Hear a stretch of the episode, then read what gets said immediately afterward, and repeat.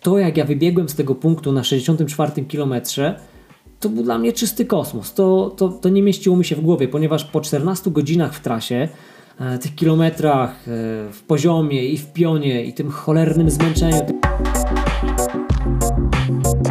Cześć, aloha, pura vida. Witam serdecznie, tradycyjnie już zresztą, w kolejnym odcinku podcastu Gniewomir in Myśliec Miegaj. Dzisiejszy odcinek będzie poświęcony zawodom. Zawodom rozgrywanym na francuskiej ziemi, konkretnie we francuskich Alpach w masywie Belladon. I zawody zowią się Le Chap Belle, czyli krótko mówiąc piękna ucieczka. Zawody rozgrywane są na 149-kilometrowej trasie.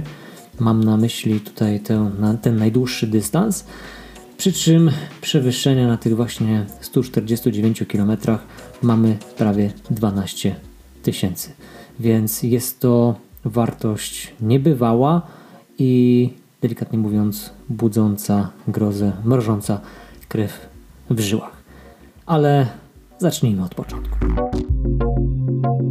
Początek może nazbyt romantyczny nie jest, niemniej o samych zawodach dowiedziałem się w roku 2019 i zapisać się na nie postanowiłem po tym, jak okazało się, że no, nie poszczęściło mi się w losowaniu na CCC w ramach festiwalu UTMB i właściwie dzięki uprzejmości partnera medialnego teamu, którego jestem częścią, czyli Team Instinct France, dostałem darmowy pakiet na udział właśnie w tychże zawodach. I teraz właściwie wszystko byłoby dużo prostsze i piękniejsze w pewnym sensie, gdyby nie rzeczywistość, jaka nas wszystkich zastała, rzeczywistość pod tytułem COVID-19, przez co właściwie większość planów zarówno biegaczy, jak i organizatorów i tych mniejszych i tych większych imprez po prostu zostały, musiały zostać zmodyfikowane bądź po prostu całkowicie zniweczone.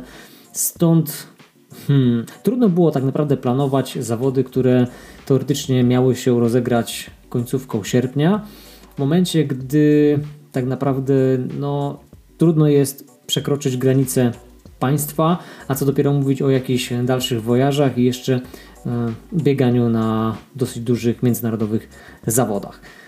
Stąd ani nie Szukałem specjalnie jakoś biletów lotniczych, y, nie szukałem miejscówki, w której moglibyśmy się na miejscu zameldować e, na czas zawodów. A jedyną rzeczą właściwie, którą mogłem w tym czasie robić, to po prostu było trenowanie i sumienne przygotowywanie się do tych zawodów, tak jakby po prostu miały się one zupełnie normalnie odbyć. I pod tym kątem rzeczywiście to było bardzo mądre i rozsądne działanie. Natomiast sama logistyka, no po prostu krótko mówiąc, była rozgrywana na kilka dni przed e, wyjazdem na te zawody. Ponieważ organizowanie, kupno biletów lotniczych na ostatnią chwilę tylko po to, żeby dolecieć na te zawody mm, po prostu no, nie miało większego sensu, zwłaszcza jeżeli chodzi o stronę finansową, no to postanowiłem zorganizować dojazd. Dojazd samochodem, czyli po prostu pożyczyliśmy od jednego naszego dobrego znajomego Volkswagena Transportera, tak aby było sporo miejsca, żeby załadować cały potrzebny ekwipunek na czas naszej wyprawy.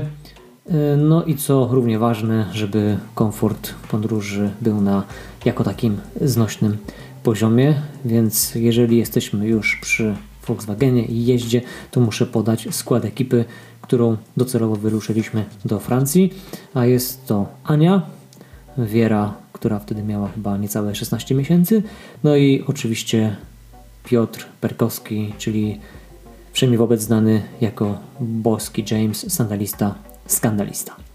Z racji różnych ograniczeń do Francji wyruszyliśmy dopiero, no można powiedzieć, późnym popołudniem we wtorek, tak aby późnym popołudniem w środę dotrzeć na miejsce. I tak na marginesie pozwolę sobie dodać, że do przebycia mieliśmy prawie 1900 km. Miejscówka, którą udało mi się zorganizować na czas naszych zawodów we Francji, była zlokalizowana w miejscowości Saint-François-Longchamp. Naprawdę przepiękna, widowiskowa, spektakularna miejscowość, ulokowana na drodze bardzo, bardzo, bardzo mocno się owijającej, takie można powiedzieć niekończące się serpentyny na drodze, a właściwie trasie, jak się okazało, jednego z odcinków Tour de France, jednego właściwie chyba z najtrudniejszych górskich etapów, który na długości 15 km daje mocno w kość kolarzom, bo chyba z tego co pamiętam na tym odcinku łapią ponad 1500 metrów przewyższenia.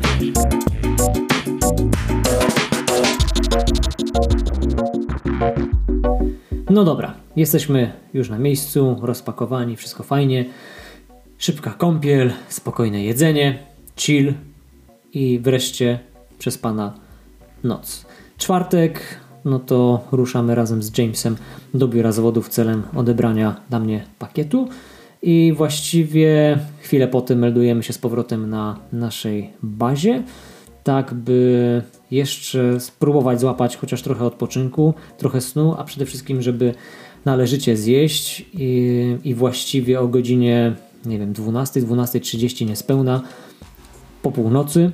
No już musiałem być na nogach, gotowy by po prostu wsiąść w naszego transportera, zaliczyć ponad 15-minutowy zjazd po tych e, naprawdę bardzo, bardzo zawiłych serpentynach, tak aby o godzinie 1.30 no, siedzieć już w autobusie, który miał nas zawieźć na miejsce startu, czyli do miejscowości Vizil. No to może teraz kilka słów, jeżeli chodzi o sam bieg. Jak już na wstępie powiedziałem, trasa to 149 km i prawie 12 tysięcy metrów przewyższenia. I uwaga, rekord tej trasy to 23 godziny 55 minut. No jeżeli spojrzeć na dystans, no to wydaje się, że ten rekord nie jest jakoś specjalnie wyśrubowany i tak można pomyśleć, o pewnie elita tam nie biega, stąd taki hmm, kiepski czas. No ale uwaga, jest to czas uzyskany e, w 2019 roku przez François Dehaene, przez no, ultrasa z najwyższej półki, e, gościa, który biega w teamie Salomona i który, jeśli mnie pamięć nie myli, wygrał UTMB, czyli ten główny bieg rozgrywany na dystansie 100 mil w roku 2018. Więc no naprawdę konkretny zawodnik, a czas no daje do myślenia. A jeżeli jesteśmy już przy zawodnikach i przy światowej elicie, to tak naprawdę gdzieś tam moją wyobraźnię rozpalała świadomość tego, że na starcie będzie okazja stanąć ramię w ramię z nikim innym jak samym Sebastianem Chagnon, czyli też naprawdę no, właściwie legendą biegów ultra, Francuzem, który no, jest dla mnie niedoścignionym wręcz ideałem i ucieleśnieniem tego, czym są biegi ultra.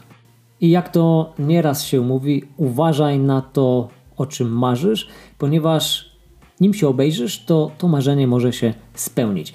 Do startu zostało może jakieś 10 minut.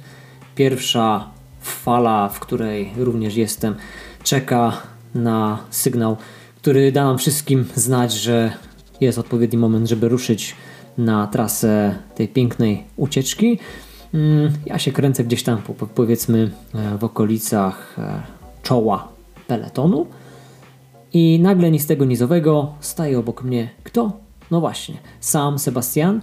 I myślę sobie, no nie, no po prostu marzenia się spełniają i tak naprawdę nie czułem jakiejś potrzeby, żeby nagle, nie wiem, wyciągać telefony i prosić Sebastian, Sebastian, czy możemy sobie walnąć samojebkę, bo e, wiesz, będę mógł się pochwalić gdzieś tam po prostu w polskim internecie, że obok ciebie stałem, e, tylko w ciszy uszanowałem to, że on ma swoją przestrzeń, w której potrzebuje się skupić na biegu i na tym, co nas czeka.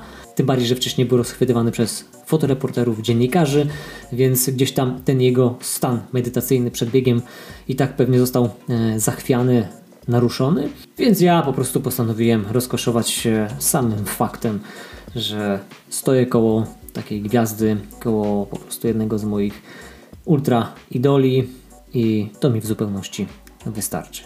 Chwilę po tym organizator biegu puścił nas, można powiedzieć, ze smyczy i jak dzikie konie poszliśmy galopem, w pewnym sensie każdy ku swojemu przeznaczeniu. Pierwsze 3 bądź 4 km tego biegu to taka właśnie można powiedzieć rozpędówka, hmm, troszkę po parku, trochę ulicami miasta, tak aby po prostu dotrzeć do wylotu, w pewnym sensie do szlaku, który już e, kierował się bezpośrednio w góry i ku górze. I co ciekawe, na tych pierwszych 3 bądź właśnie 4 kilometrach hmm, trzymałem się bardzo blisko Sebastiana, i nie robiłem tego w sposób specjalny. Okazało się po prostu, że lecimy mniej więcej tym samym tempem.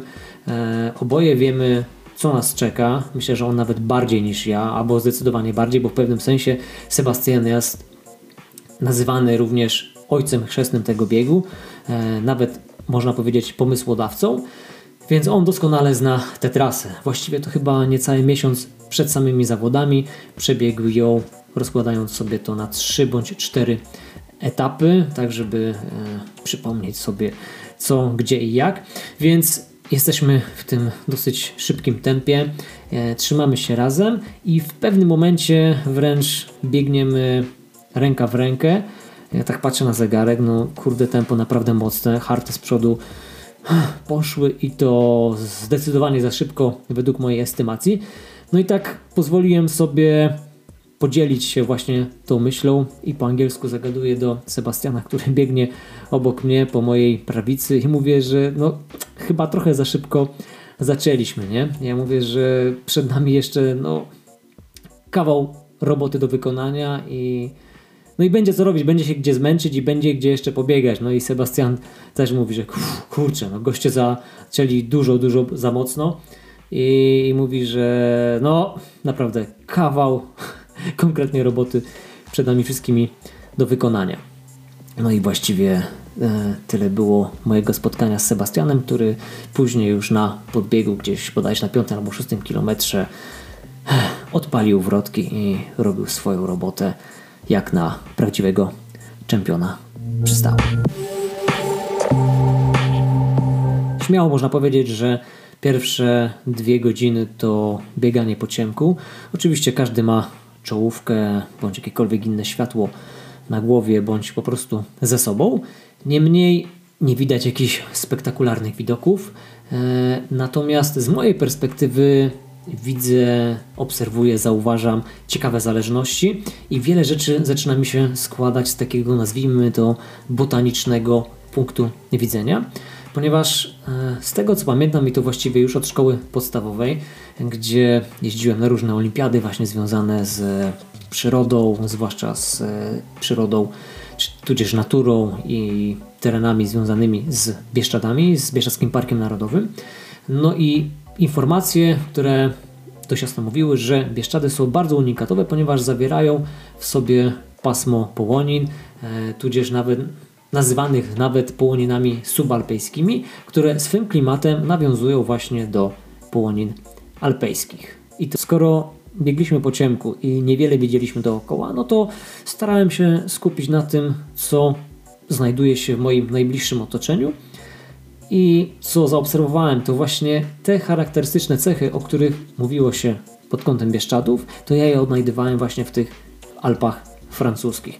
I to było naprawdę niesamowite, bo jeżeli chodzi podłoże, nawet e, kamienie, ścieżki, e, czy też e, połoninki, idąc dalej, nawet roślinność w postaci właśnie buczyny i paru jeszcze innych motywów, no czułem się w pewnym sensie jak w Bieszczadach. Natomiast w momencie, gdy przekroczyliśmy już tą granicę regla górnego, przekroczyliśmy nawet granicę połonin subalpejskich i i wdrapywaliśmy się jeszcze wyżej, no to te góry przybierały zupełnie innego charakteru.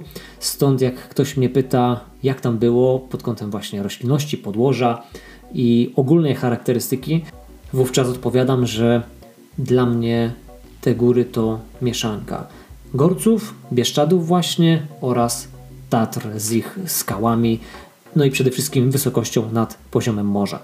I teraz jeżeli jesteśmy przy wysokości, to żeby zobrazować naprawdę ogrom tej trasy, no to wspomnę tylko, że start tego biegu to pułap mniej więcej 280 metrów nad poziomem morza I teraz uwaga, na 30 bodajże drugim albo trzecim kilometrze jesteśmy na wysokości ponad 2900 metrów nad poziomem morza. Więc to robi wrażenie i to nie tylko jeżeli chodzi po prostu o samo postrzeganie e, wzrokiem, czy też innymi zmysłami przez nas jako biegaczy, którzy pokonują tę ścieżkę, no ale również ma to wpływ na organizm, ponieważ no to są spore różnice wysokości, a co za tym idzie ciśnień e, i paru jeszcze innych elementów, które, no tak jak powiedziałem wcześniej, no, mają wpływ na funkcjonowanie organizmu. Trasa biegu naprawdę urozmaicona, przepiękna sporo kamieni, skał, sporo single tracków, naprawdę bardzo techniczna.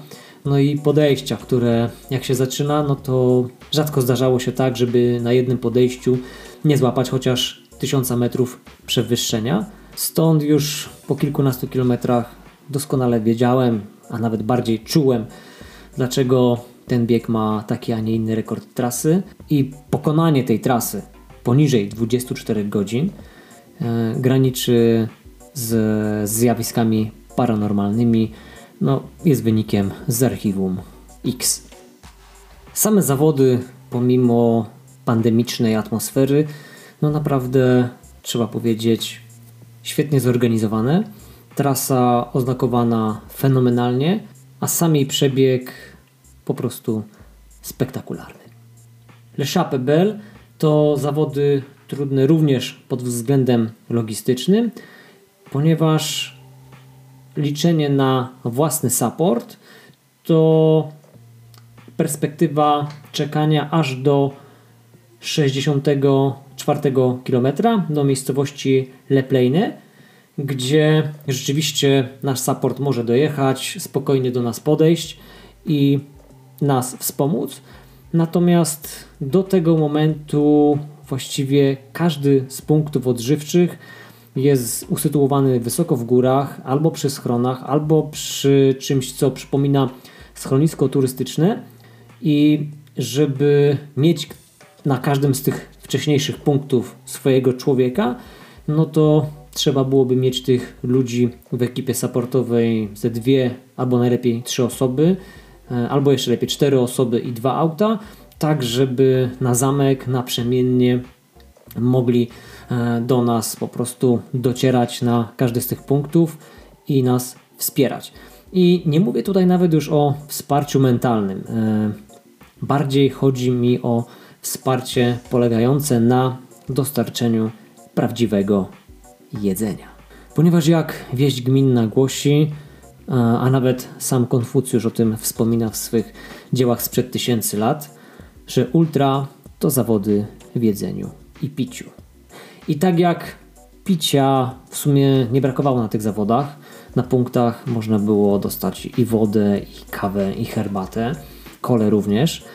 E, nawet jeżeli po wyjściu z punktu no dosyć szybko opróżniliśmy nasze bukłaki, sakwy, manierki, softlaski z wody bądź z jakiegoś innego płynu, to z pomocą przychodziły nam górskie potoczki, jakieś mini wodospady, małe cieki, których bez najmniejszego problemu można było zaczerpnąć naprawdę dobrej, świeżej, czystej wody, tak aby mieć pewność, że wystarczy nam do najbliższego punktu odżywczego. I pomimo tego, że te punkty nie były jakoś strasznie daleko od siebie oddalone, e, pierwszy punkt był już na 17 km, następny no, delikatnie ponad 10 km dalej, mm, kolejny o jakieś 11 km oddalony od poprzedniego, to uwierz mi, że odległość 10 bądź 11 km w takim terenie, gdzie masz podejście na powiedzmy dwóch albo trzech kilometrach i sztajcha, na której łapiesz do 1000 metrów przewyższenia, potrafi bardzo, ale to bardzo dać w kość, dłużyć się, no i sprawić, że bardzo szybko ogołocisz swe wodne zapasy. Stąd istniało ogromne ryzyko odwodnienia, zwłaszcza, że aura tego roku na tych zawodach, no z jednej strony była piękna i wspaniała, wiadomo, jest świetnie, gdy w górach mamy słońce i nie pada deszcz, natomiast podczas zawodów y, to jest dodatkowy czynnik stresujący i sprawiający, że ryzyko odwodnienia jest znacznie większe niż powiedzmy w czasie, gdy mrzy albo gdy temperatura jest dużo niższa niż powiedzmy okolice 30 stopni. I teraz wracając szybko do tego stwierdzenia, że ultra to zawody w jedzeniu i piciu, no trzeba to jasno i bardzo dobitnie powiedzieć, że takich zawodów no wręcz nie da się przebiec na samych żelach, batonach, jakichś tam przecierkach, ewentualnie suszonych owocach, jakichś bakaliach, które można dostać na punkcie. I mówiąc, że nie da się, mam na myśli mm, bieganie, które nie jest człapaniem, jest bieganiem nastawionym na konkretny rezultat, no krótko mówiąc na mocny start. A jeżeli mocny start, no to ta intensywność jest dużo większa i również podaż na węglowodany i również białko i tłuszcze i w ogóle mikro i makroelementy jest znacznie większa niż ta intensywność biegu e, jest niska bądź dużo niższa od tej, którą my sobie gdzieś tam zakładamy. Więc tak jak już wcześniej powiedziałem, przebiegnięcie takiego dystansu, a w perspektywie mamy tych kilometrów 149 i prawie 12 e, kilometrów przewyższenia, przebiegnięcie ich na batonach, niech to będą najlepsze batony, na najlepszych żelach, nie wiadomo jak wysokokalorycznych, jest krótko mówiąc bardzo trudne. Jadąc na tak duże zawody, można oczekiwać, że na punktach odżywczych, nie mówię, że na każdym, ale na co którymś, będzie dostępna ciepła strawa i nie będzie to jedzenie tylko i wyłącznie dla osób, dla biegaczy, którzy jedzą wszystko i jest im, można to powiedzieć kolokwialnie, wsioriba, co mają na danym punkcie ciepłego do zjedzenia, ale że organizator zadba również o tych biegaczy, którzy są na, nazwijmy to, specyficznych dietach. I mam tu na myśli chociażby e, bezglutenowców, e, wegan, czy nawet wegetarian. I ku memu zaskoczeniu, kurczę, tego nie było. I w pewnym sensie zgubiło mnie przyzwyczajenie do biegania w polskich warunkach, gdzie nawet na relatywnie patrząc niewielkich zawodach, w pewnym sensie nawet lokalnych, takim jak chociażby Duch Pogórza, masz przynajmniej do wyboru jedną opcję ciepłego jedzenia zrobionego specjalnie dla wegan. I Myślałem, że na imprezie, która jest dużo większa, ma e, dużo większy zasięg, jest rozgrywana w dużo trudniejszym terenie niż e, Pogórze, czy Bieszczady, czy jakiekolwiek inne dużo mniejsze góry aniżeli francuskie Alpy, że organizator zadba właśnie również o tych biegaczy, którzy jedzą trochę inaczej. Tym bardziej, że no nie oszukujmy się, dieta wegańska, zwłaszcza wśród zawodowców, czy też w ogóle zawodników długodystansowych jest e, dietą niezwykle popularną i wydawać by się mogło, że weszło to już w pewnym sensie do kanonu żywienia na punktach e, zorganizowanych przez organizatora. I wspominam o tym, ponieważ ta właśnie myśl była w pewnym sensie dla mnie zgubna.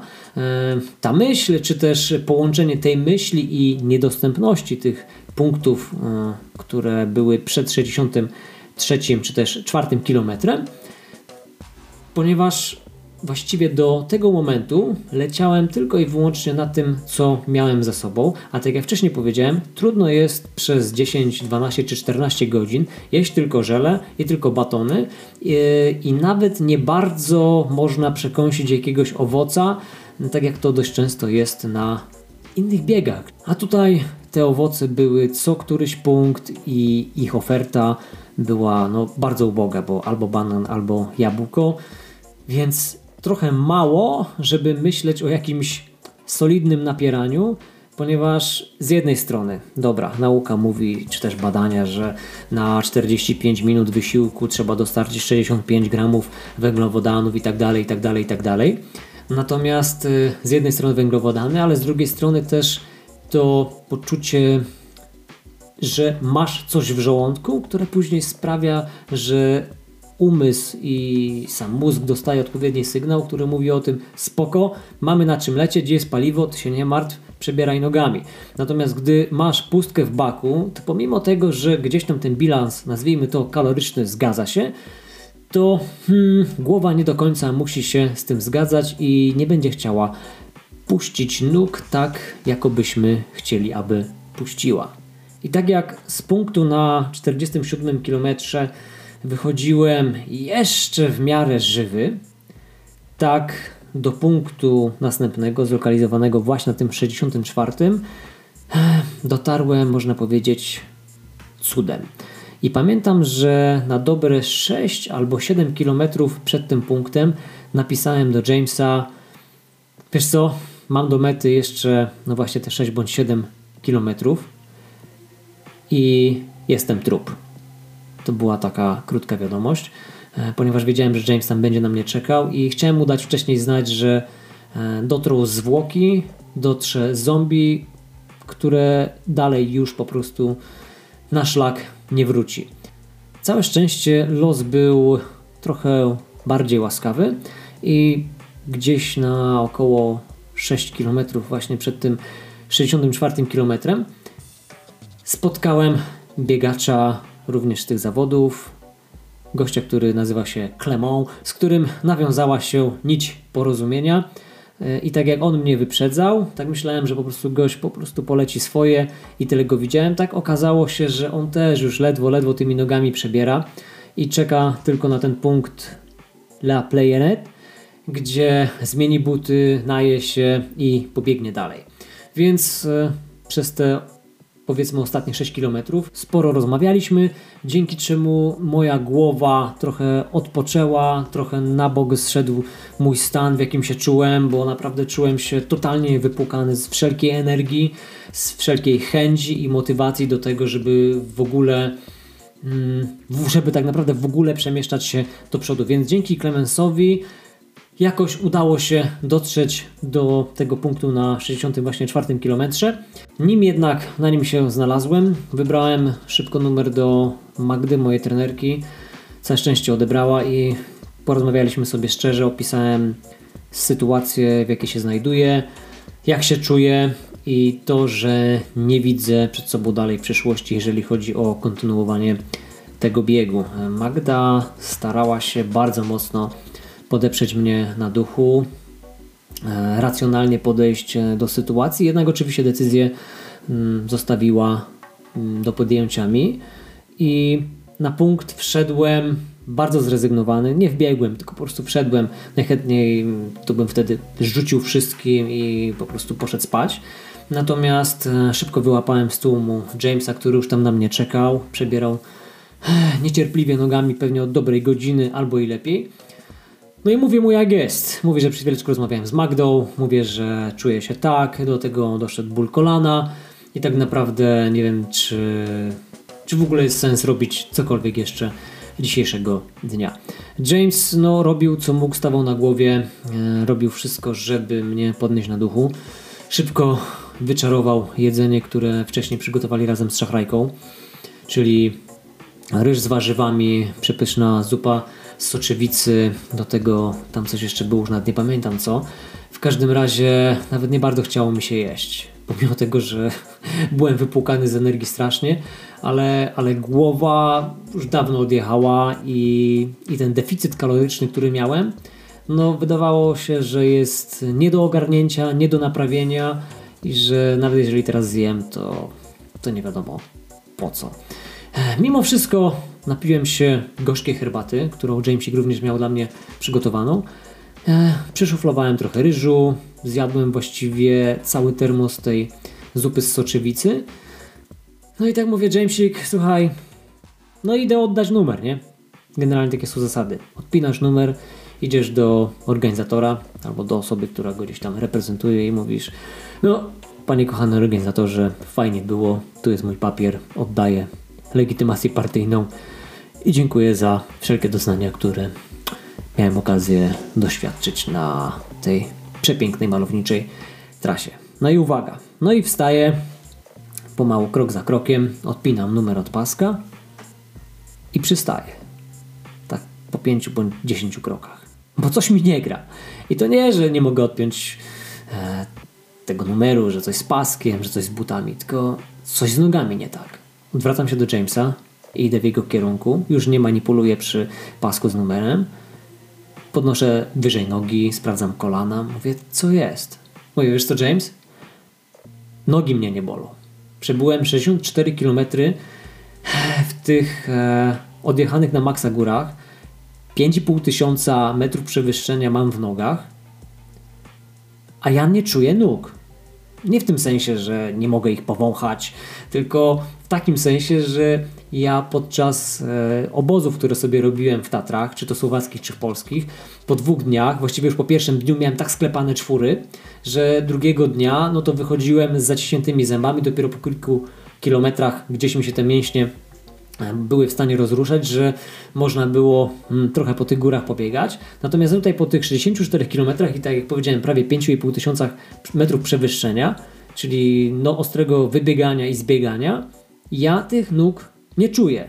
I mówię, wiesz co James, nie to, że ich nie czuję, to jeszcze coś e, dziwnego się dzieje, ponieważ tak jakby wracała energia.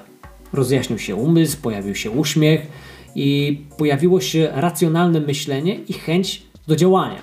Myślę, wow, coś niesamowitego, ile potrafi dać tak zwany real food, czyli to prawdziwe jedzenie, o którym wcześniej w tym podcaście już mówiłem.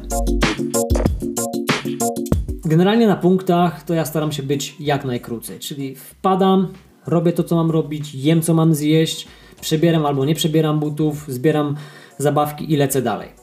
James mówi spokojnie, kurczę, przed tobą Sebastian siedział tutaj prawie godzinę. Ja mówię, co?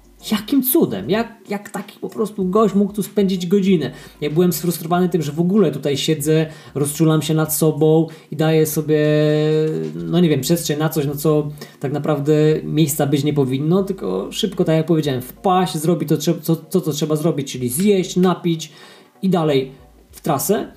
E, ale to dało mi do myślenia, że nawet jeżeli takie tuzy jak Sebastian, się okazało jeszcze parę innych osób, spędziły tutaj ponad pół godziny na tym punkcie, no to znaczy, że ten bieg naprawdę jest trudną imprezą.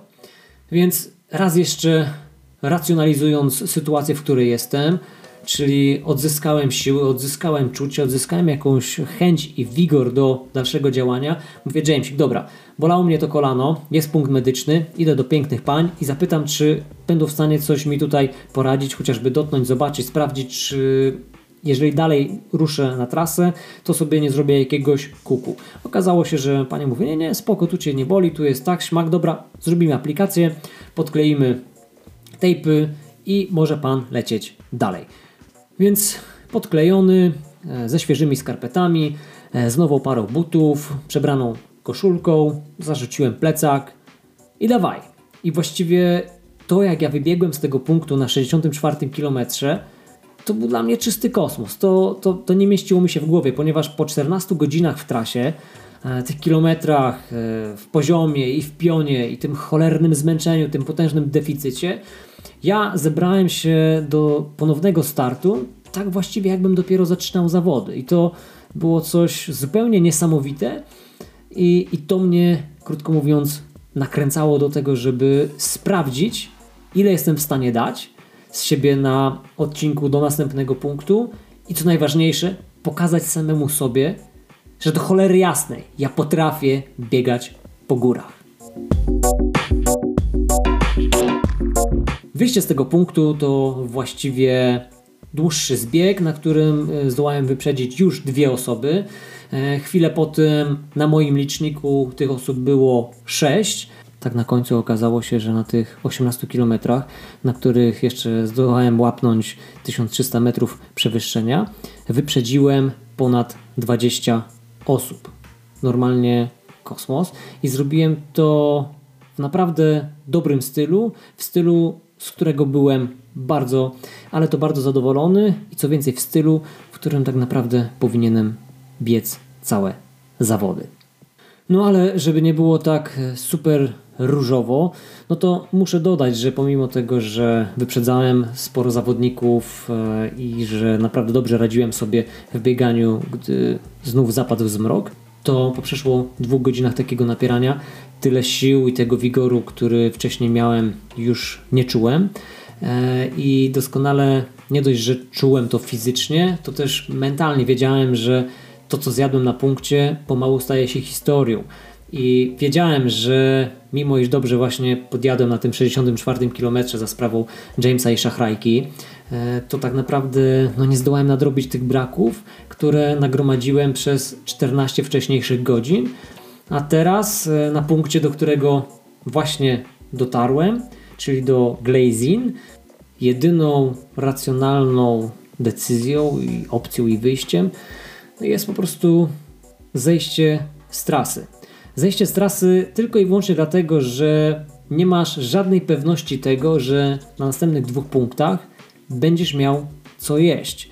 E, jedyne, czego miałem pewność, to to, że na następnych punktach nie będę mógł spotkać Piotrka, ponieważ to były znowu miejsca niedostępne dla supportu i to nie dlatego, że ktoś nie chciał ich tam wpuścić, tylko były to miejsca bardzo odseparowane, odległe, wysoko w górach.